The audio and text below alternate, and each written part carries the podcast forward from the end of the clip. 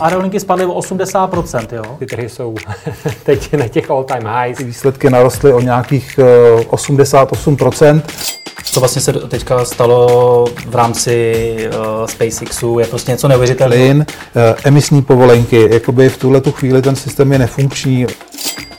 Peníze nikdy nespí, ani ty vaše. Dobrý den, vážení posluchači. Vítáme vás u dalšího podcastu investičního webu. V něm nabídneme to nejlepší z našich videí a také původní komentáře a analýzy domácích i zahraničních tržních expertů.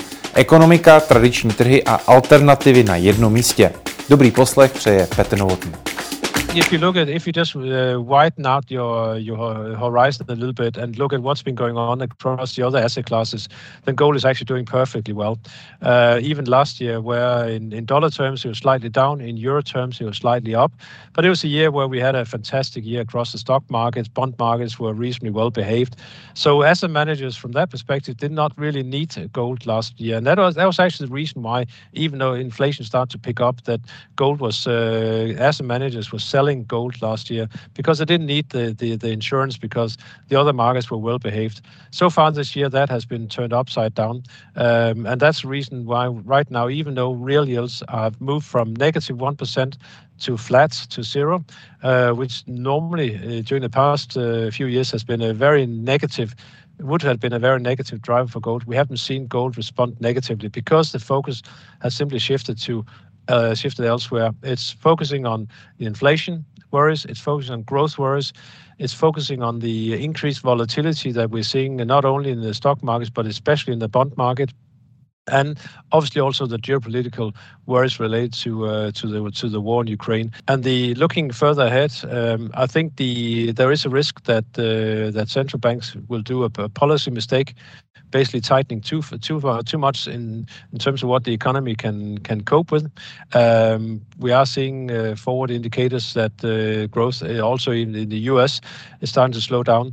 When you have mortgage rates in the U.S. Uh, suddenly hitting these kind of levels, then also the housing sector will start to be be uh, be impacted by it sooner or later. So, with all this uh, adding up, I, I, still see the uh, most certainly see the need uh, for for gold, or probably even more so silver, I would say, because it tends to be the more volatile younger brother, kid sister or kid kid brother to gold.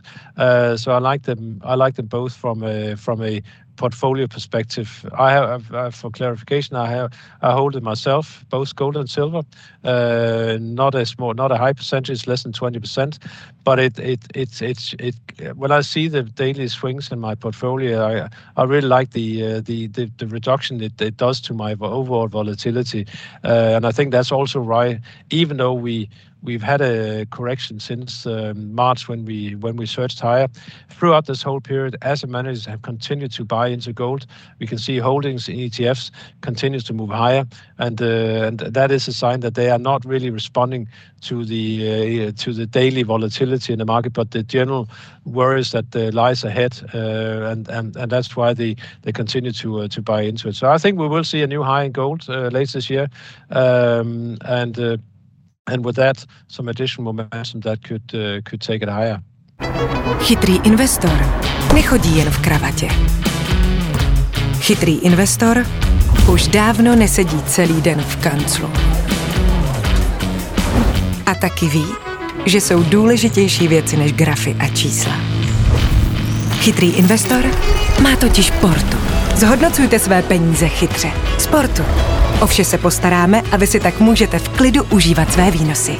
Portu. Lepší místo pro peníze.